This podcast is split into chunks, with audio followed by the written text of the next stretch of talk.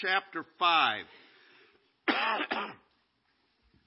Lord willing, in these next weeks, on Sunday morning, we will be um, dealing with some truth out of the passage that we had studied the previous week. So, um, last week we studied a survey of the book of Peter. And as we get in and look at the book of Peter, Peter really helps the believers in the midst of some very difficult, trying times to step back and see the big picture. This morning, we want to step back and see the big picture of our faith in Christ. And not everything that we look at will be taken this morning from Peter, but our goal is for us to step back and see the big picture. You know, often we can get so, so entrenched in our responsibilities and our, our duties and the, just the activities of life, the, the necessary things of life, that it's easy for us to forget wait a minute, what is my purpose here? Why, why am I even doing this? And, and it is necessary for us to um, successfully navigate in this foreign land that we see the big picture, that we understand, oh, okay, I am, I am a piece in this much larger puzzle, and it is very important that I do my part, but it's not just about my part. And in 1 Peter chapter 5, Peter's summing up this letter, and he says, beginning in verse 8, Be sober, be vigilant, because your adversary, the devil, as a roaring lion, walketh about, seeking whom he may devour. Whom resist steadfast in the faith, knowing that the same afflictions are accomplished in your brethren that are in the world. But the God of all grace, who has called us unto his eternal glory by Christ Jesus, after that ye have suffered a while, make you perfect, establish, strengthen, and settle you. To him be glory and dominion forever and ever. Amen. Let's bow together in prayer. Heavenly Father, thank you for your word. Thank you for your spirit given to guide us into truth. And Lord, I, I ask that you would help us to see things from your perspective this morning. Lord, I have no idea the details and intricacies that individuals here this morning are facing in life. Lord, from a broad spectrum, I'm, I'm sure from greatly burdened to greatly joyous. And yet, Lord, you know every need, every detail. And I just ask that your Spirit would personally minister in each heart. And Lord, that these truths not only would, would um, help correct our course, not only help encourage our hearts today, but Lord, to do that until we come again, until you come again. So, Lord, I pray that we would know your mind in a little greater sense today as we look to you in Jesus' name. Amen. You know, there are four questions that um, I first heard these from Ravi Zacharias, and I think he may have modified them a little bit from C.S. Lewis. I'm not sure. But the four questions are that mankind has to answer in his life where did I come from? Why am I here? How do I determine right and wrong? and where am I going? and without going into great detail, only Christianity can comprehensively answer all of those questions with answers that fit together and that that truly answer all four of those questions. dealing with our origins, dealing with meaning, why am I here? Morality, how do I determine right and wrong? And with eternity, where am I going? And and really those are some big picture questions. And many in our society today try to answer them in one way or another, and uh, or maybe they just try to ignore them.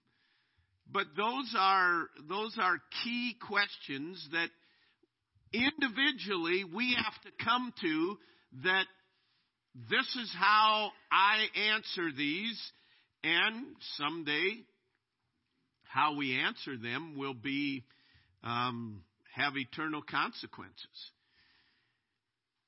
Peter was writing to believers that um, individuals that had already come to place their faith and trust. He was writing to believers. and throughout this, he reminds them of a number of truths that are the big picture, that he wants them to step back and see. I mean, the things that we deal with day to day pale in comparison to what the recipients of this letter dealt with day to day. Um, how am I going to feed my family was undoubtedly a, a big issue to them because for the sake of the gospel they were ostracized and, and it was difficult for them to find work but Peter didn't give them a bunch of practical, this is how to survive. He reminded them of some big picture issues. And we want to go through and, and remind ourselves today of some big picture issues. Number one, salvation is all God's doing. We are saved, Ephesians 2, 8, and 9. And, and as you get in and look at Peter, he's going to be dealing with salvation. We are saved by grace through faith. It is not of ourselves. None of us will be able to boast of anything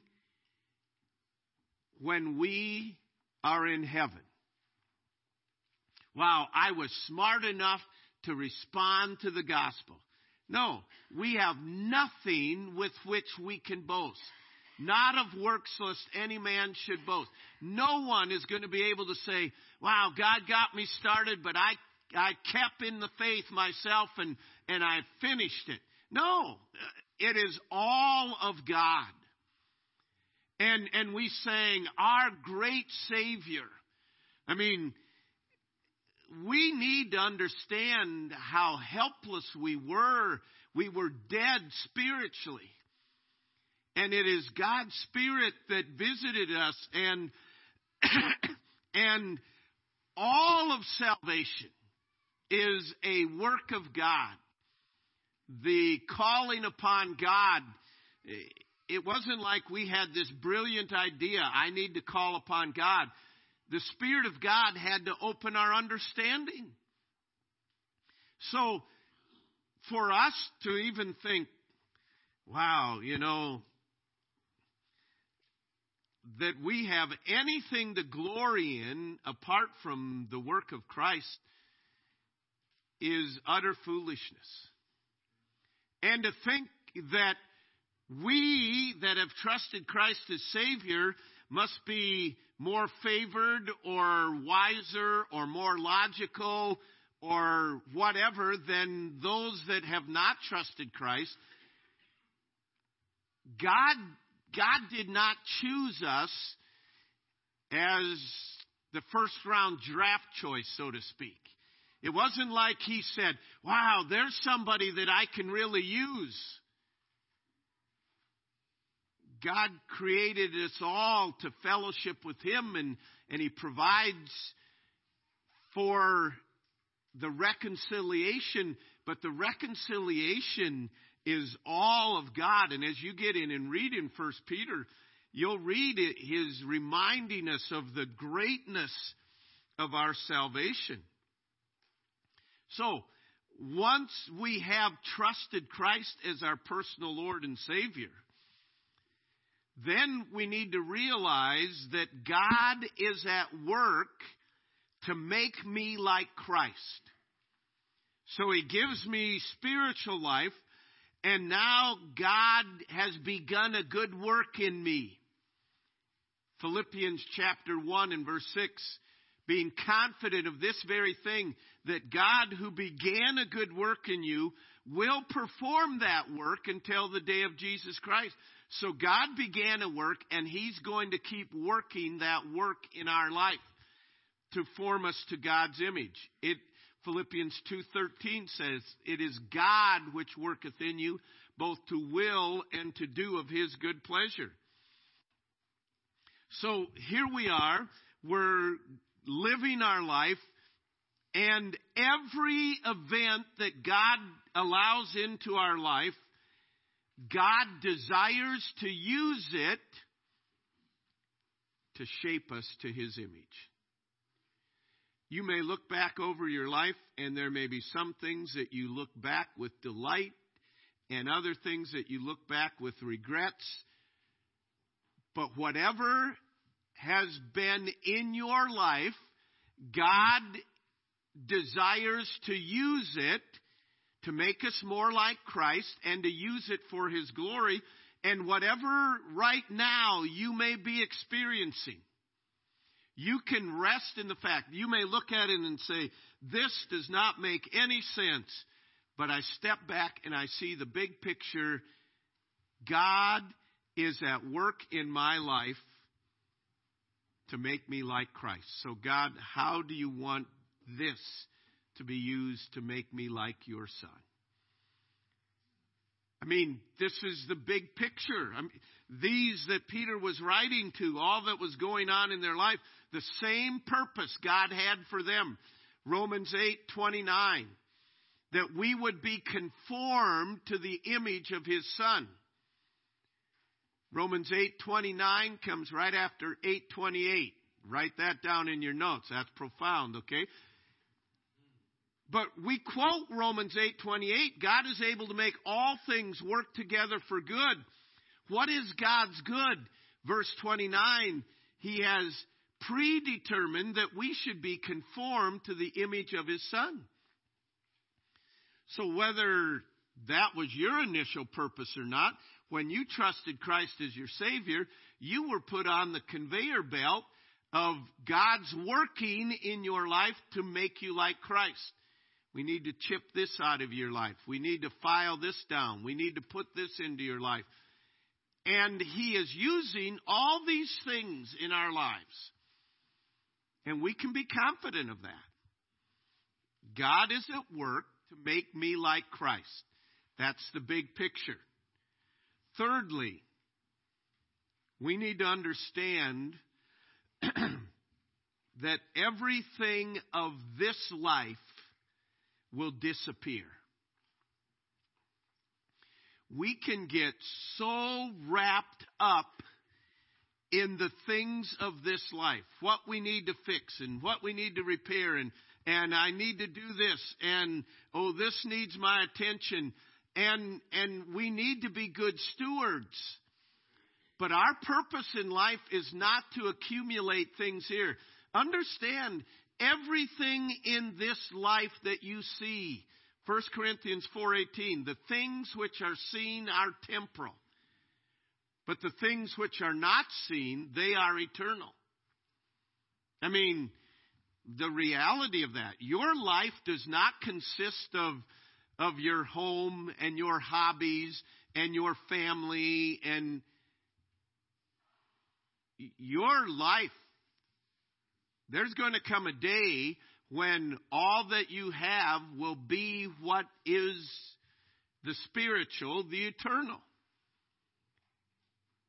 And understanding, seeing the big picture, should help us to be more effective in our life here, that the things here aren't going to blow us out of the water, so to speak.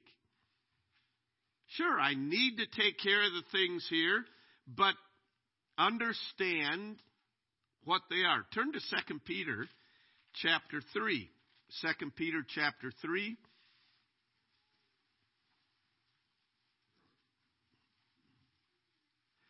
Notice verse 10. But the day of the Lord will come as a thief in the night, in the which the heavens shall pass away with a great noise, and the elements shall melt with fervent heat. The earth also and the works that are therein shall be burned up. Seeing then that all these things shall be dissolved, what manner of persons ought ye to be in all holy conversation and godliness, looking for and hasting unto the coming day of the Lord? Seeing that all these things shall be dissolved, what manner of persons ought we to be? Seeing that all these things will disappear, it ought to rearrange our priorities. We sang this morning, um, Make me a stranger. Make me a stranger on earth, dear Savior. Make me a stranger more like thee. Help me to keep my focus on heavenly treasures and not on earthly things, may it be. Notice how it brings that out. Lord, I found myself loving earthly treasures, simple pleasures, taking your place. Nothing can measure to heavenly treasures, hearing well done and seeing your face. See, it's too easy for us to get caught up in the same thing that the world is in, that their life begins and ends right here. Ours is much more than that as believers. And, and in understanding the brevity of this life and the temporalness of this life. So, again, the big picture. Salvation is all God's doing. God is at work to make me like Christ. Everything of this life will disappear. And fourthly, it is all about God's kingdom. Our Father, which art in heaven, hallowed be thy name. Thy kingdom come, thy will be done on earth as it is in heaven. If we really valued, hallowed God's name, we would invest in his kingdom and establishing his kingdom, his ruling, first of all in our own life, we have jurisdiction over that. And then to use our life to help others come to know his ruling in their life. It is not about me. It is not about my dreams and my ad, ad, ambitions. It is not about what what I want to accomplish. It's about God's kingdom. Our, our names are nothing. I mean, most, most of us, our family heritage, we can't go back much past our grandparents, let alone our great grandparents. And if we do, we still don't even know much about them. And the point is not to know much about them. The point is we're passing a short time on this stage of life, and it is to be used to, as an instrument of God's kingdom. It's not about me. We talked this morning in Sunday school about meekness. Meekness is the opposite of meanness. Me, it, it, we build our life around me. It is about God. God, if, if you will be glorified through allowing this to come into my life, so be it. Peter was a martyr. If God is glorified through that, so be it. It's about God's kingdom. I I love America. I value our godly heritage. I desire to see us to return to those ways, but ultimately it is not about America, it is about God's kingdom. And in understanding that and and realizing that God has put us here and we're a part of something way bigger than our family or way bigger than Iowa or the U.S. or the UN or anything else. This is God's kingdom that we're involved in. And God, I am just so excited to be a part of your kingdom. If you can use me in a little way, what a joy it is to see the big picture. And we need to step back. Number five, we need to understand that trials are temporary and for my good. There are some trials that are almost lifelong.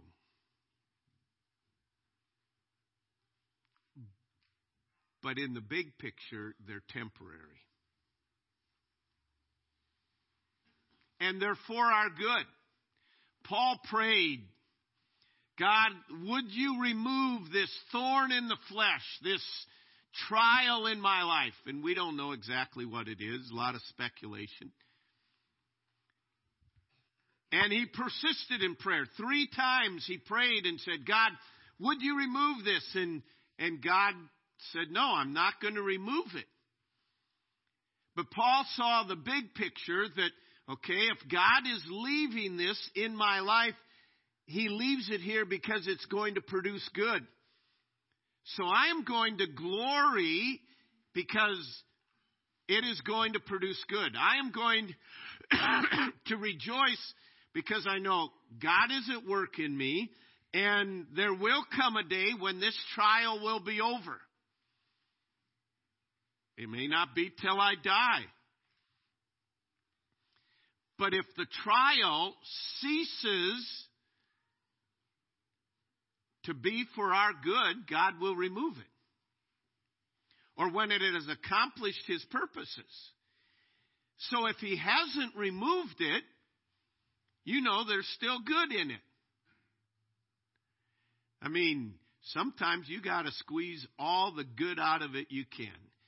I, I love this time of year in part because you get fresh grapefruit. And I love a cold, juicy grapefruit, eating that thing. And I, I cut it up, cut it in half, cut it up, dig all the pieces out with the spoon. Then I scrape all the stuff out that I can get out. And then I take that thing and I squeeze every last drop of grapefruit juice out of that because I love it and it's way better than kale.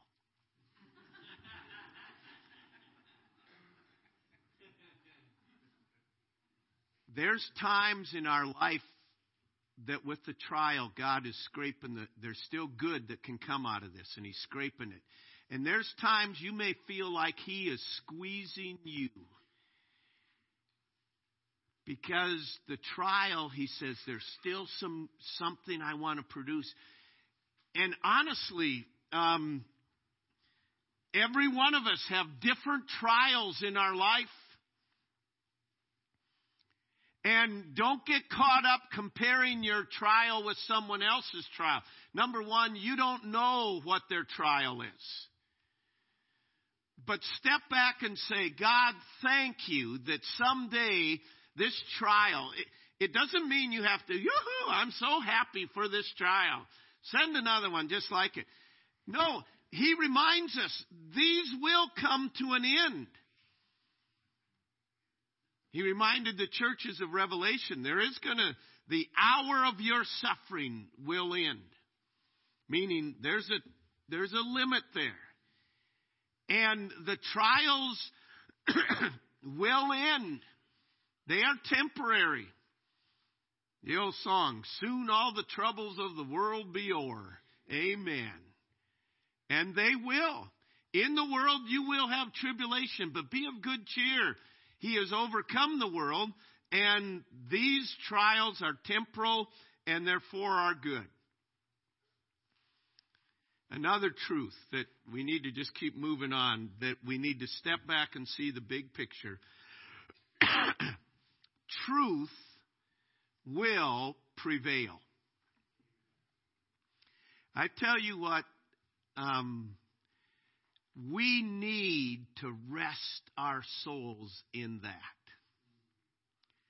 I, not just politically, but I tell you what, there is so much garbage and so much stuff that's gone on that you think, how do they get by with this? They ought to be locked up or worse. And in life, many of you have been done wrong, and it's like, whoa, they lied about me and, and got by with it and step back. Truth will prevail. The truth will be known. And the next point, we'll put them together.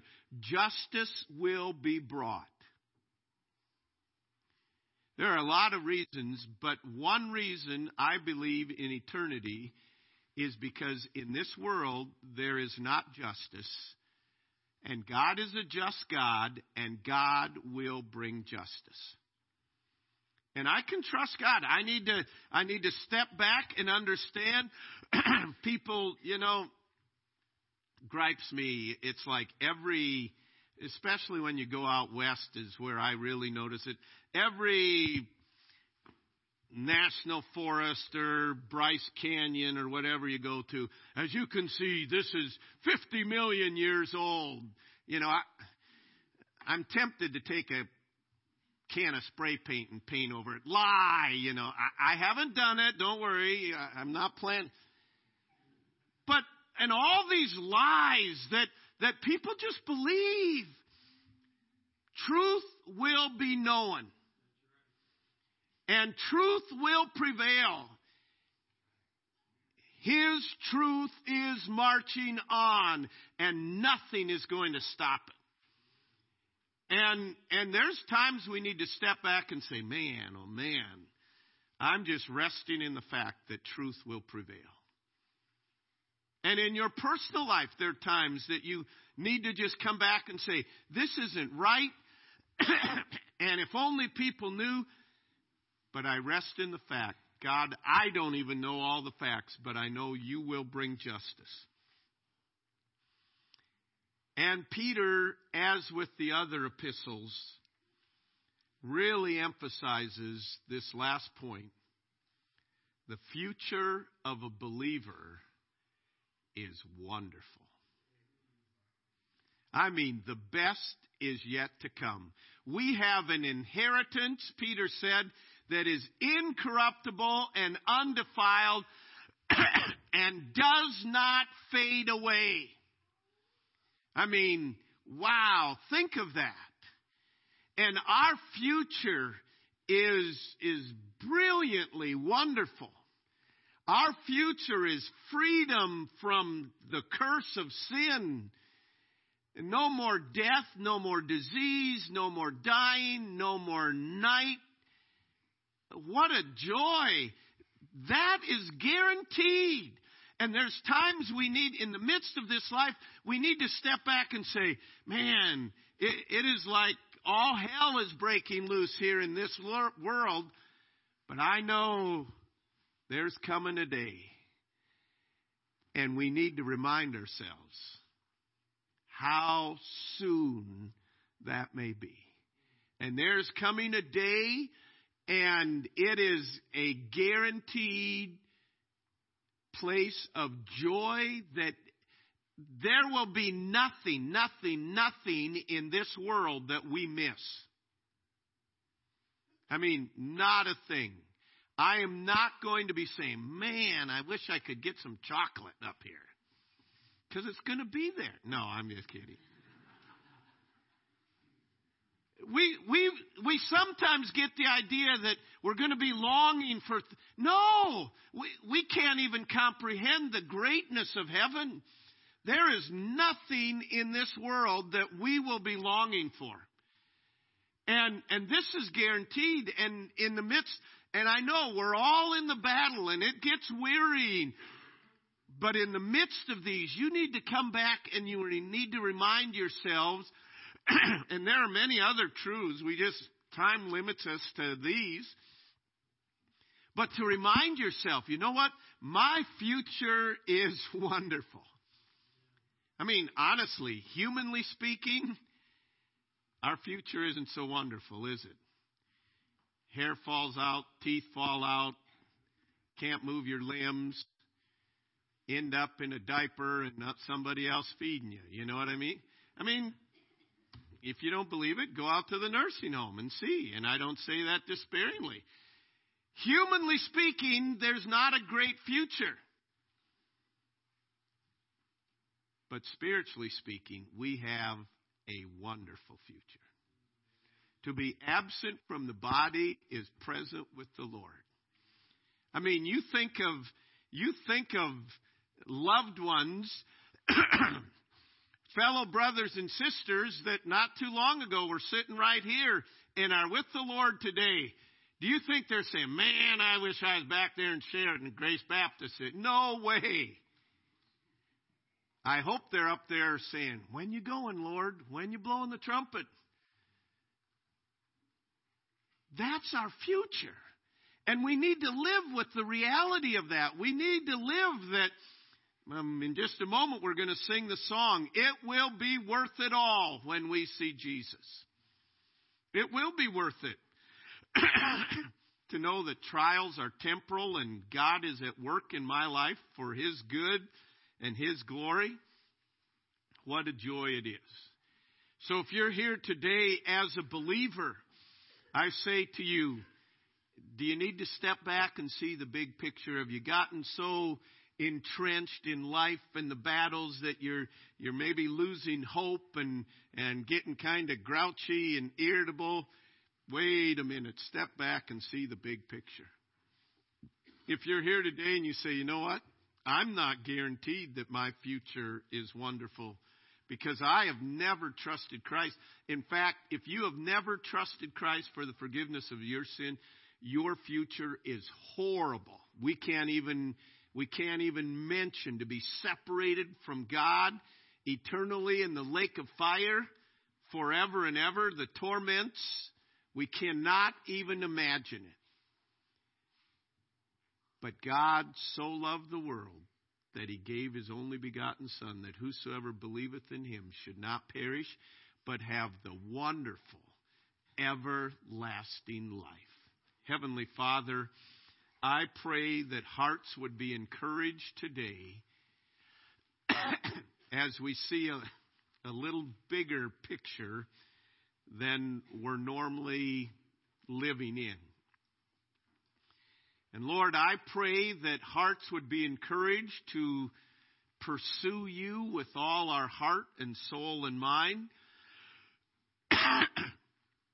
and I pray that we would be committed to your kingdom, ruling our own hearts and using us to introduce others to your kingdom.